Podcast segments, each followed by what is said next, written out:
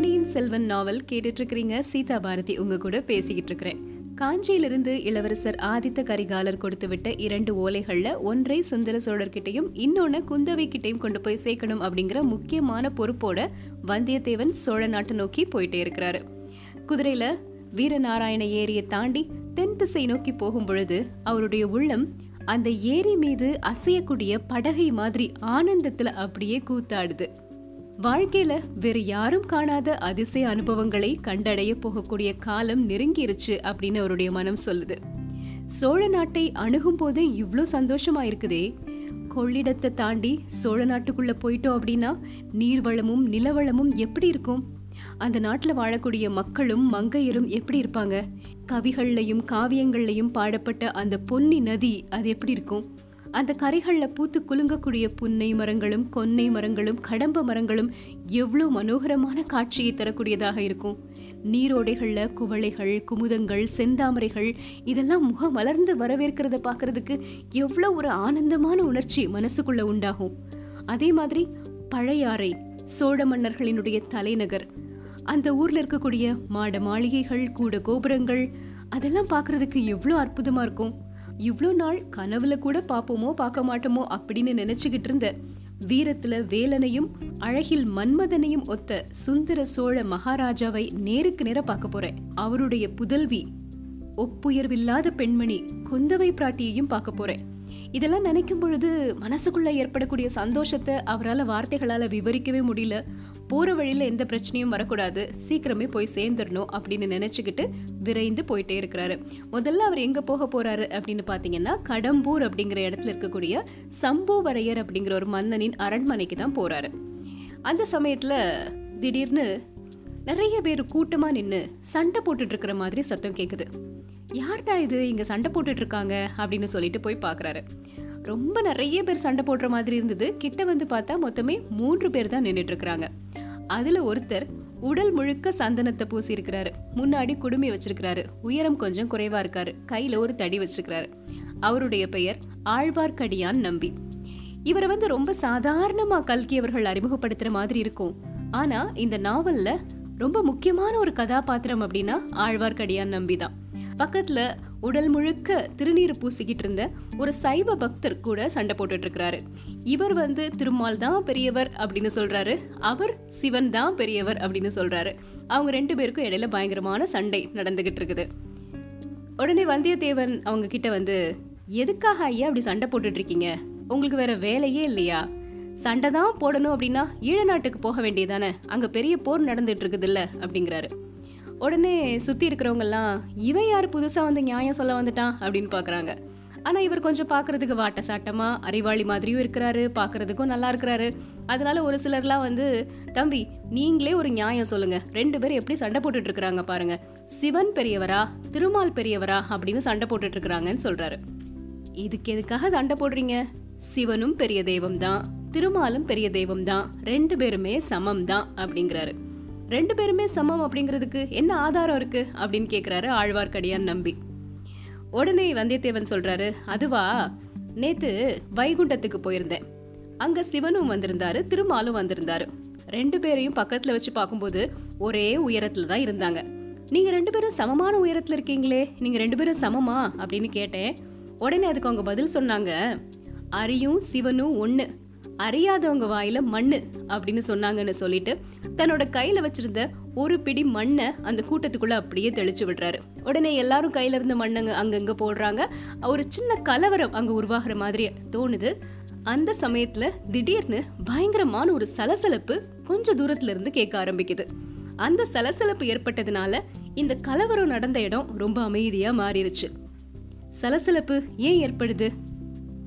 சூராதி சூரர் வீர பிரதாபர் மார பாண்டியன் படையை வீறு கொண்டு தாக்கி வேரோடு அறுத்த வெற்றிவேல் உடையார் இருபத்தி நான்கு போர்களில் சண்டையிட்டு அறுபத்தி நான்கு விழுப்புண்களை பெற்ற திருமேனியார் சோழ நாட்டு தானாதிகாரி பெரிய பழுவேட்டரையர் விஜயம் செய்கிறார். பராக் பராக் வழிவிடுங்கள் அப்படின்னு இடி முழக்கம் மாதிரி ஒரு குரல் கேக்குது.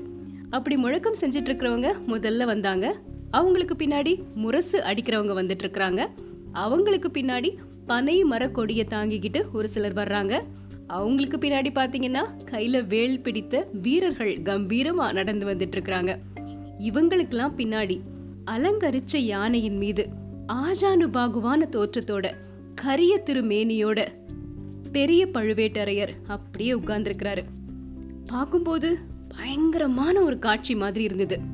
யானைக்கு பின்னாடி பட்டு திரையினால மூடப்பட்ட ஒரு பல்லக்கு வருது. அதுக்குள்ள இருக்கிறது யாரு? அப்படின்னு வந்தியத்தேவன் சிந்திக்கிறதுக்குள்ள செக்க சிவந்த நிறத்தோட வளையல் அணிந்த ஒரு கை பல்லக்கிலிருந்து வெளிப்பட்டு அந்த பட்டு திரையை அப்படியே விலக்கியது மேகத்தினால மூடப்பட்டிருந்த ஒரு பூரண சந்திரன் மேகம் விலகியதும் பளீர்னு ஒளி வீசும் இல்லையா? அந்த மாதிரி அந்த பல்லுக்குள்ள இருந்து ஒரு பெண்ணினுடைய முகம் தெரியுது. வந்தியத்தேவன் கொஞ்சம் ஜொல்லு பார்ட்டி தான் அப்படின்னு வச்சுக்கோங்களேன். பெண்களை பார்த்தாலே அப்படி அழகெல்லாம் ரசிக்க ஆரம்பிச்சிருவாரு நின்று ஆனா அவருக்கே இந்த முகத்தை பார்க்கும் பொழுது ஒரு மகிழ்ச்சி மனசுல தோன்றவே இல்லை. திடீர்னு அந்த பல்லக்கோட திரையை வந்து அவங்க வேகமா மூடிடுறாங்க. ஏன் இவ்வளவு வேகமா மூடுறாங்க? என்ன நடந்தது? அப்படின்னு பின்னாடி திரும்பி பார்க்கும்போது மரத்துல ஒரு ஓரமா நம்ம ஆழ்வார்க்கடியான் நம்பி சாஞ்சு நின்றுட்டே இருக்கிறாரு. இப்படி இந்த பழுவேட்டரையரையும் பின்னாடி வந்த பல்லக்கையும் நம்ம வந்தியத்தேவன் ரசித்து பார்த்துட்டே இருக்கும்போது அந்த பழுவேட்டரையருடைய வீரர்கள்லாம் என்ன பண்ணுறாங்க வந்தியத்தேவன் குதிரையை ஒரு இடத்துல கட்டி வச்சுருந்தாரு. அந்த குதிரை கிட்ட போய் விளையாட்டு காட்ட ஆரம்பிச்சிட்டாங்க. குதிரை மேலே ஏறி உட்கார்றதும் இது என்ன குதிரையா? கழுதையா? அப்படின்னு கிண்டல் பண்ணுறதும் இப்படி நிறைய விஷயங்களை செஞ்சுட்டே இருந்தாங்க. திடீர்னு இந்த பழுவேட்டரையருடைய வீரர் ஒருத்தர் என்ன பண்ணிட்டாரு? அந்த குதிரையினுடைய வாலை பிடிச்சி முறுக்க ஆரம்பிச்சிட்டாரு. உடனே குதிரை வந்து பயங்கரமாக சத்தம் போட்டுட்டு அங்கேயும் இங்கேயும் ஓட ஆரம்பிச்சிருச்சு. கூட்டத்துக்குள்ள ஓடி நிறைய பேர் அந்த குதிரையினுடைய காலில் மிதிப்பட்டு அங்கேயும் இங்கேயும் செதறி போயிட்டாங்க. குதிரை போன திசையை நோக்கி வந்தியத்தேவன் போக ஆரம்பிச்சிட்டாரு. அது எப்படியும் கொஞ்ச தூரம் ஓடிட்டு தானா நின்னுரும் அப்படின்னு அவருக்கு தெரியும். அதனால அவர் ரொம்ப பதட்டப்படாம பொறுமையோடவே போயிட்டு இருக்கிறாரு இருந்தாலும் இந்த பழுவேட்டரையருடைய வீரர்கள்லாம் ஏன் இப்படி பண்ணாங்க அப்படின்னு சொல்லிட்டு பயங்கரமான கோபம் வருது. கொஞ்ச தூரம் தள்ளி போய் ஒரு புளியந்தோப்புக்கு பக்கத்துல குதிரை வந்து அப்படியே சோகமே வடிவான முகத்தோட நின்றுகிட்டு இருக்குது. ஏன் என்னை விட்டு பிரிஞ்சு போன? ஏன் இப்படி ஒரு சங்கடத்துக்கு என்ன உள்ளாக்குன? அப்படின்னு அந்த வாயில்லா பிராணி குறை கூறுற மாதிரி அவருக்கு தோணுது. உடனே அந்த குதிரையை சமாதானப்படுத்தி திரும்பவும் அவங்க கூட்டிட்டு வந்துட்டே இருக்கிறாரு. குதிரையோட இவர் அங்க வந்துட்டே இருக்கும்போது திரும்ப ஆழ்வார்க்கடியான் நம்பி வர்றாரு. தம்பி நீ எந்த பக்கம் போற? அப்படின்னு கேக்குறாரு. இந்த ஆள் நம்மளை விடமாட்டான் போல இருக்கே அப்படின்னு மனசுக்குள்ள நினைச்சுக்கிட்டு நானா கொஞ்சம் மேற்கு பக்கம் அப்புறம் தெற்கு பக்கம் அப்புறம் கிழக்கு பக்கம் அதுக்கப்புறம் தென்மேற்கு பக்கம் இப்படி எல்லா பக்கத்துலேயும் போவேன் அப்படின்னு சொல்கிறாரு இல்லை இல்லை அதை கேட்கல இன்னைக்கு ராத்திரி நீ எங்கே தங்குவ? அப்படின்னு கேட்குறாரு ஆழ்வார்க்கடியான் நம்பி. நீ எதுக்காக அதை கேட்குற அப்படிங்கிறாரு வந்தியத்தேவன். ஒருவேளை கடம்பூரில் இருக்கக்கூடிய சம்புவரையர் அரண்மனையில் நீ தங்குவதா இருந்தா அங்கே எனக்கு ஒரு சின்ன வேலை இருக்கு அப்படிங்கிறாரு. ஏய் உனக்கு என்ன மந்திரம் தந்திரம்லாம் தெரியுமா? நான் கடம்பூர் அரண்மனைக்கு தான் போறேன் அப்படிங்கிறது உனக்கு எப்படி தெரிஞ்சது? அப்படின்னு கேட்குறாரு வந்தியத்தேவன். இதுல என்ன அதிசயம்? இன்னைக்கு நிறைய ஊர்ல இருந்து நிறைய விருந்தாளிகள் அங்கதான் வரப்போறாங்க இந்த பழுவேட்டரையர் கூட அங்கதான் போறாரு அப்படின்னு சொல்றாரு. வந்தியத்தேவன் ஒரு நிமிஷம் அப்படியே யோசனையில ஆழ்ந்து போறாரு. பழுவேட்டரையர் தங்கக்கூடிய இடத்துல நானும் தங்க போறேனா? அது அவ்வளோ எளிதா கிடைக்கக்கூடிய வாய்ப்பு கிடையாதே. இந்த மாபெரும் வீரரோட பழக்கம் செய்து கொள்ள ஒரு சந்தர்ப்பம் கிடைக்கும். அப்படின்னு மனசுக்குள்ள நினைச்சுக்கிட்டு இருக்கும்போது ஆழ்வார்க்கடியான் நம்பி தம்பி எனக்கு ஒரு உதவி செய்வியா? அப்படின்னு கேட்குறாரு என்ன உதவி செய்யணும்? இன்னைக்கு கடம்பூர் அரண்மனைக்கு என்னையும் கூட்டிட்டு போவியா? அப்படின்னு கேட்குறாரு ஏன்? அங்கே யாராவது சைவர் வருவார்? சிவன் பெருசா திருமால் பெருசான்னு சண்டை போடுறதுக்கா? அப்படின்னு கேட்குறாரு வந்தியத்தேவன். அதெல்லாம் இல்லை. சண்டை பிடிக்கிறதே என் வேலை. அப்படின்லாம் நினைக்க வேண்டாம். இன்னைக்கு கடம்பூர் மாளிகையில் ஒரு பெரிய விருந்து நடக்க போகுது. விருந்துக்கு அப்புறமா களியாட்டம் சாமி ஆட்டம் குறவை கூத்து எல்லாமே நடக்கும். எனக்கு குறவை கூத்து பார்க்கணும்னு ரொம்ப ஆசையாக இருக்கு. உன்னோட பணியாள்னா அப்படின்னு சொல்லிட்டு என்னை கூட்டிகிட்டு போவியா? அப்படிங்கிறாரு. உன்னோட பணியாள்னு சொன்னால் என்னையவே உள்ள விட மாட்டாங்க அப்படின்னு பதில் கொடுக்குறாரு வந்தியத்தேவன்.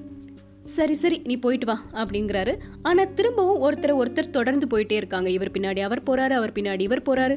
அப்போ ஆழ்வார்க்கடியான் நம்பி எங்க போறாரு அப்படின்னு இவர் விசாரிக்கிறாரு. விண்ணகரத்துல இருக்கக்கூடிய ஒரு பெருமாள் கோயிலுக்கு போறதா இவர் சொல்றாரு. சரி நான் கடம்பூருக்கு தான் போகணும். அதுக்கு முன்னாடி அந்த கோயிலுக்கு வந்துட்டு திரும்ப கடம்பூருக்கு போறேன் அப்படின்னு வந்தியத்தேவன் ஆழ்வார்க்கடியான் நம்பியோட சேர்ந்து விண்ணகர கோயிலுக்கு போறாரு. விண்ணகர கோயில்ல போய் உள்ள கடவுளை தரிசிக்க ஆரம்பிச்ச உடனே ஆழ்வார்க்கடியான் நம்பி ஆண்டாள் பாசுரங்களை எல்லாம் ஒவ்வொன்றா பாட ஆரம்பிக்கிறாரு. பாட பாட அவருடைய கண்கள்ல இருந்து தாரை தாரையா கண்ணீர் வர ஆரம்பிக்குது. அந்த அளவுக்கு மனம் உருகி அவர் பாடுறாரு. வந்தியத்தேவனுக்கு கண்ணீர் வரல அப்படின்னாலுமே அவர் பாடுறதை கேட்கறதுக்கு அவ்வளோ அற்புதமா இருந்தது. கோயிலை விட்டு வெளியே வந்த உடனே வந்தியத்தேவன் ஆழ்வார்க்கடியார் நம்பிய பார்த்து நம்பிகளே நீங்க இவ்வளோ பரம பக்தர் அப்படிங்கிறதும் பண்டித சிகாமணி அப்படிங்கிறதும் எனக்கு தெரியாம போயிருச்சு. நான் ஏதாவது தப்பா பேசியிருந்தா என்னை மன்னிச்சிடுங்க அப்படிங்கிறாரு. மன்னிச்சிடுறேன் தம்பி ஆனா இப்பவாது எனக்கு ஒரு உதவி செய்வியா? சொல்லு அப்படிங்கிறாரு.